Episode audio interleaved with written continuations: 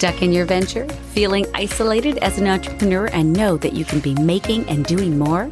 Whether you're a Nooks and Cranny entrepreneur or full on, this podcast offers quick, actionable tips and tricks for new and emerging entrepreneurs to move your business venture forward and make more dollars out of cents. Guided Success for Entrepreneurs with your host, Sheila T. Welcome to Guided Success for Entrepreneurs with Sheila T. So, this is a bit of a different slant on a funded future.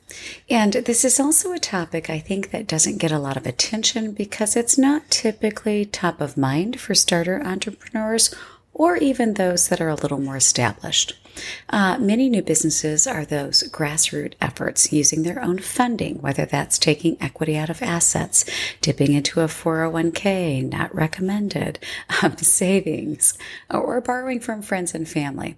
And self funding is generally the best avenue if and when possible. So maybe you are there. You've been working your business for a while and have little to no de- debt in place. First, excellent. Bravo. That's fantastic. Second, what do you have in place for a rainy day? No, actually not a rainy day, a storm. You may know it is incredibly difficult to gain credit, loans, or lines of credit in a new business with little to no revenue yet, or one that is already heavily leveraged.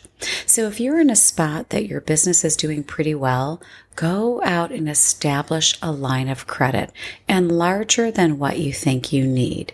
You don't have to use it other than a little here and there to pay it back and keep it active.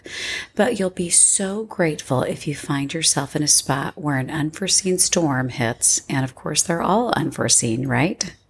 And that you would have immediate resources to get you through. This goes for obtaining a good credit card as well if you don't already have one for the business. Now, this all may go against everything you've been doing if you are self funded and a debt free organization.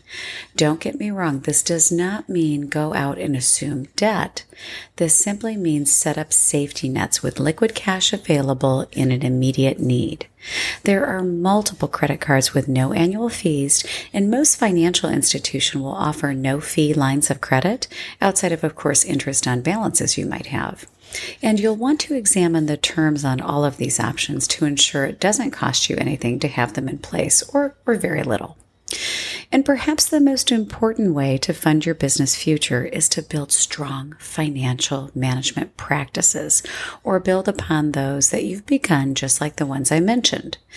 Developing and implementing effective financial management strategies to control your expenses, manage cash flow, optimize your resume, your revenue, uh, will help you use funds efficiently and effectively and demonstrate your business's financial health to potential investors if you're in that spot, certainly financial institutions for future loans or capital, and buyers if you choose to sell down the road.